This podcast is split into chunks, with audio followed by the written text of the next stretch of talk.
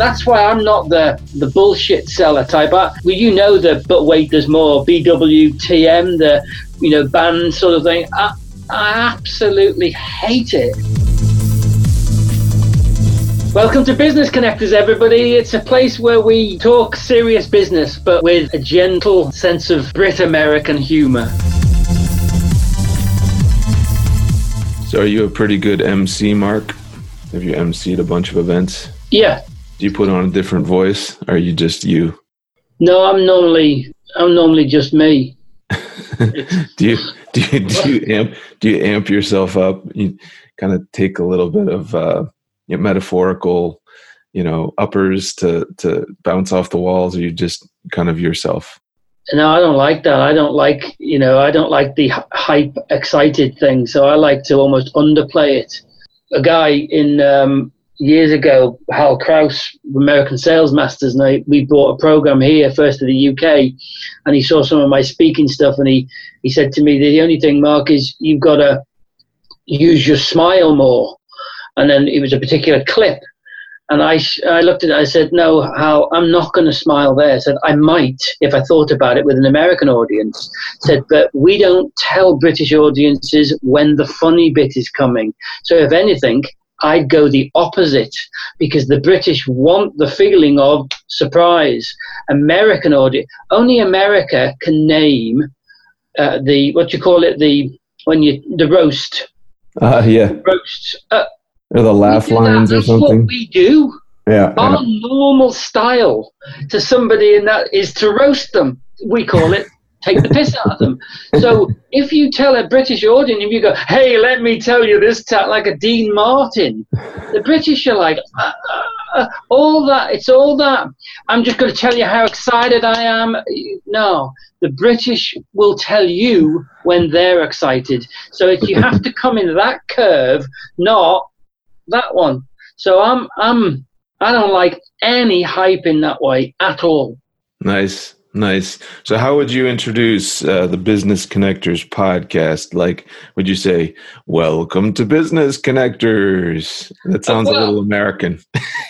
well, uh, uh, I, would do something light on that, you know, uh, or, or the more comfortable I got in terms of you know people responding to the message, whether it's written or like this, is you know this isn't just another normal business thing. It's it's almost the antidote to that. So it it would be deliberately either a bit piss taking as we call it, or, or light, or or poking fun at all this terminal seriosity.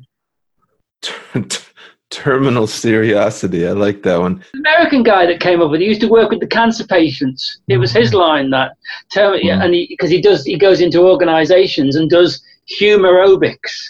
And when we were in Arkansas, and the doctor, a very clever guy at the end of the quite an intensive program, and he came up to me and he said, "You know this stuff's unique, don't you?" And I said, "Well, you'll have to tell me, Dwight." He said, "Because me and Ellen, the way we present it might be unique, but the material is stuff we cobbled together, and it's not unique, but our our execution might be. So, what do you think's unique?" And he went, "Humor." So America's lost its sense of humor. So that it wasn't I wasn't trying to. It was just our way of presenting. So it's always that Monty Python s slightly light, slightly wanting to take the piss. So it's taken ourselves lightly, but the subject seriously.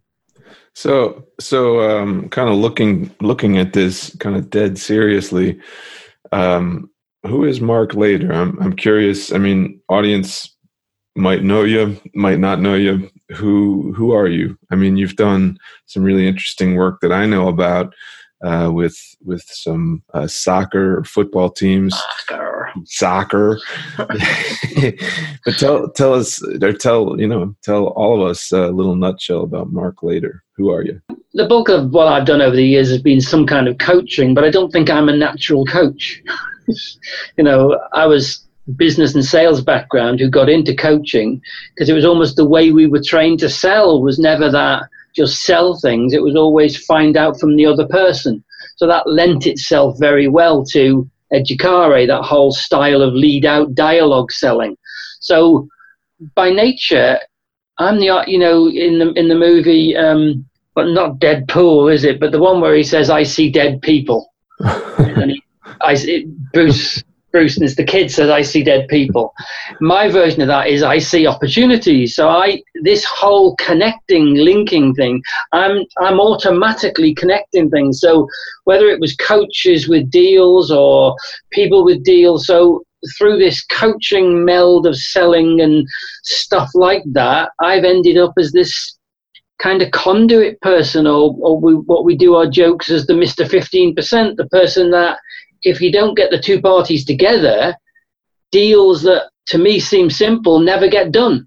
But it's never been really recognized other than sort of the entertainment into Hollywood we talked about the other day. You know, the broker or the, the, the deal maker, the agent, is the person that pulls it together. So that's sort of my nature, really. And it's been a convoluted path through all of these funny deals, buy companies, sell companies, connect companies that sort of led increasingly towards business connectors.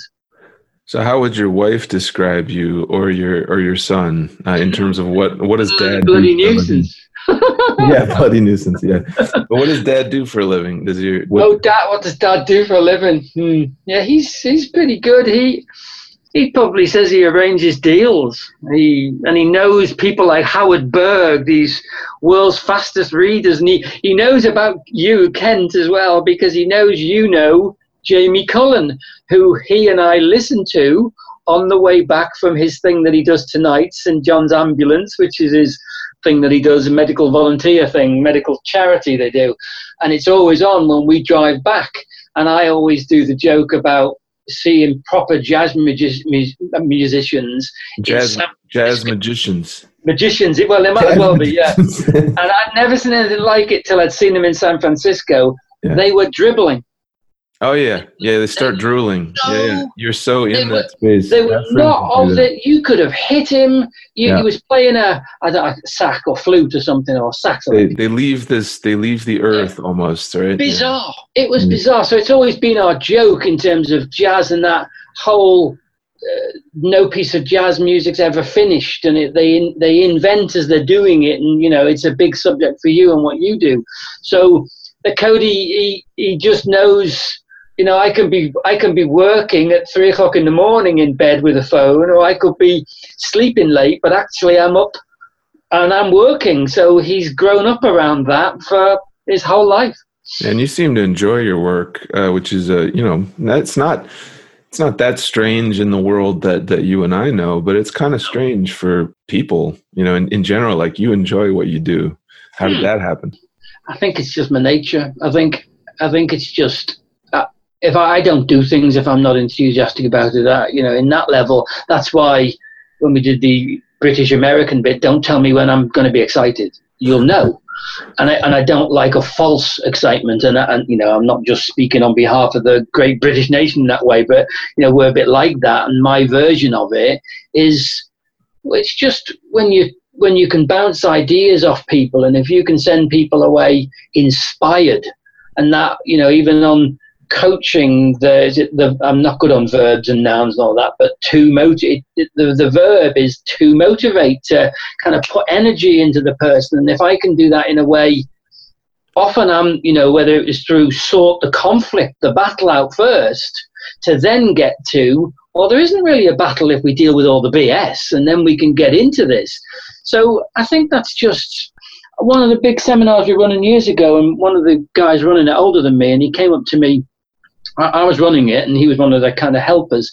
And he came up to me at the, the break and said, That was a brilliant double bind, some fancy bloody thing about hypnosis that I was doing with the people we were working with.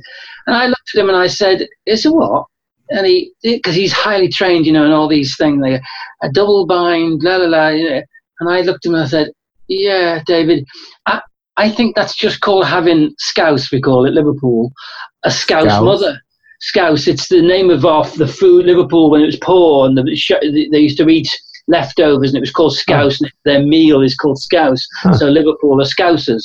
So having a Scouse mother, Scouse mothers kind of will say something and then say the opposite. Well, of course you could do this if you really wanted to hurt yourself. It's kind of like a give and take back, and it's partially the humour, but it's kind of a a friendly but aggressive sounding way of communicating. So from what I can remember, that's all I was doing with this person. It was just mm. kind of, well, you could do this, but on the other hand, you could do, and it, it kind of a parodying way of getting people to come up with their own decision. Like you, give them the, you give them the antithesis yeah, and we in our part of the world, we grew up with that style of communication. So I didn't need to pay thousands of pounds to be trained in hypnotism to mm. talk that way. But he was acknowledging me in this fancy skill. Well, I think it's just something that's sort of in our blood, really. That and a, and a passion for Liverpool's the city that's the sense of justice you know that it's it's the one where things happen it's got and there was a kid killed in liverpool years ago it was a very big crime you know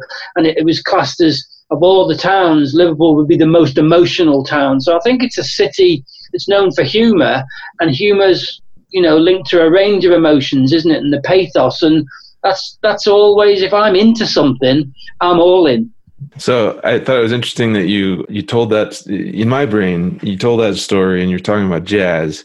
It reminded me immediately of this um, kind of famous story about John Coltrane, and um, Coltrane was in Asia somewhere uh, playing his amazing, you know, music that is, you know, kind of defies transcription. You, you mm-hmm. really can't. Uh, I mean, you can't write it down. It's it's a you can describe it with a transcription or something, but you can't really write it down. You can't really record it either. I wish I would have heard him live. So he was playing this concert, and allegedly this young man came up to him after the show and said, "Hey, did you know this is the solo you played?" uh, it was extraordinary. And Coltrane's like, yeah, dude. you know, I forget what he said, but it's like, if you say so, you know, like he's a very skilled musician. He knew the things, the choices he was making were probably great and everything. But to have someone else transcribe it and bring it back to him and, and say, "Here you go, man. Um, this is what you did." That's that's an extraordinary thing. So you're you're just but, uh, you know that's interesting because you asked me about the passion for the stuff that I do. If I if I take that further from both the jazz and also me in my zone when I don't know, um, you just don't know you're doing it, do you? you? You just get good at something over the years and it's in you. But if I apply that to whether it's the business connectors or then even people like you and other kind of the lever legacy people that we want to help is they're so good at what they do, but stereotypically struggle on the selling and the business systems and stuff. And and I'm so passionate about getting what they do out to more people. If I can put the stuff around them, then everybody wins on that basis. So I spend my life looking at new organizational structures and new ways of working together because it just lets the John Coltrane, it is, is it John Coltrane? the yep. Coltrane of this world. Yep. My thing is about Quallywood. That's that Cody named it Quallywood years ago. That he'd heard the Hollywood story for years. You have to spell that out. well, just with it, take the H out and put the Q in front. Yep. You get Quallywood because our, our stuff has been QOL quality of life. So Cody had heard for years the story about Hollywood. You know, it's not just a sign on the hills there, people had to troll around the world getting cinemas built. And years ago, you had to send the movies, and there was promote. You know, there's a whole worldwide industry that that sign in the hills kind of goes with. I'm sitting there one between Christmas and New Year doing some planning type thing and doing the goals and stuff. And he's heard that story before, and he goes, "Well, Daddy," and he's about five at the time or something. And he goes, Well, that must mean, Daddy, we're building Quallywood. And he kind of, because it's the distribution of the Howard Berg stuff and your stuff and things that can make these things happen, but nobody. Nobody seems to really want to do it. And the Buckminster Fuller line about if there's a job that you keep thinking needs to be done and you keep leaving it and nobody's done it and you keep coming back to it, it's probably your job. And that in a way, Business Connectors chose me. I didn't choose it. It was sort of things I did naturally. Then people like you and I talk about, like Kingmaker programs, and how do we get it to more people? And you know, you're you're doing the podcast. People can do these things, but they're so inhibited or so stuck in what's in front of them, or they've been mugged off by, by give me 10 grand and it never bloody works. So I'm, that's why I'm not the, the bullshit seller type. I, well, you know the, but wait, there's more, BWTM, the, you know, band sort of thing. I, I absolutely hate it. But wait, but wait, there's for everybody. Go on. But wait, there's more. Yeah. But wait. yeah, and, yeah. there has to be the space in between. It's like, but wait, but wait, there's, there's more. but that's see in England. That's uh, I know. It's, I know this isn't visual for when we're doing it, but that's just fingers down your throat because you, you know, if it's worth a hundred dollars, don't offer it me for fifteen dollars because you feel good about your grandmother today. Uh, d- don't, don't. You, you are besmirching it for everybody. Get a fair value and find people that use it and I'll pass that on. So part of that engine in me is to really destroy the bullshit of selling and marketing because it's killed it, really made it, made buyers who love buying if they're allowed to feel it for themselves, they've made it into a really cautious process. And if my job is to be the swordsman that bloody well, you know, cuts through a bit of that, then I'll play that role.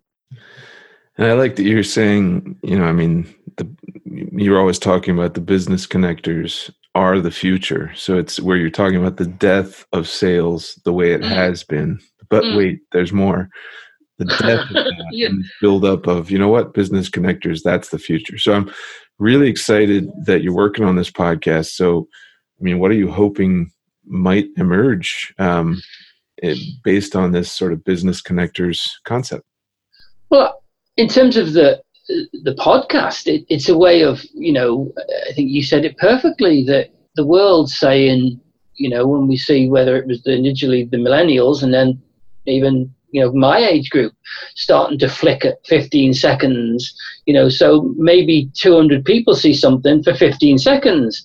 But the reality and it was an american guy that i do some work with i think he's in idaho now that was the first person who said who called it relational media so it was using the power of social media, but to focus back on the smaller quality relationships. And I thought it was a, a great distinction. And that and that says it perfectly that if we can, through the podcast, talk to 5, 10, 20, smaller numbers of people, but in some detail, and they can get a, a sort of a sense of the of the genuine enthusiasm, but a bit of, you know, we'll fight for this as well. So there's, it's not designed for conflict, but it's designed to get rid of the bullshit and get people out of the way. And it's also designed to get people to the people who really do stand by what they say. So once there's me and then, you know, now we're formally going out there with the business connectors, doing the job that nobody else sort of wants to do. As that army builds up, everybody can benefit from having more and more business connects. Every single business, whether you employ one, whether you sponsor one, whether you get access to one. In the UK, you can get things called apprenticeships, like where a you know a bid district will sponsor and you know com- companies combine. All they do is network deals and contacts together, and that then is a is a platform for all of the knowledge businesses to reach more people. So that's that's what I'm hoping through things like the podcast and other things, we reach more people in a in a bullshit free zone, I guess, that says, "Hey, I want a bit of that. Let's, you know, here comes the business connectors it's not really a business connectors revolution. It's more like it's time to build businesses around the personalities of the owners, and then they can play the roles that they're meant to play. And business connectors just kept being the role, the new generation of non-selling sales, relationship orientated. That is where every business is going to have to go in one form or another. So stay tuned. Stay tuned, folks.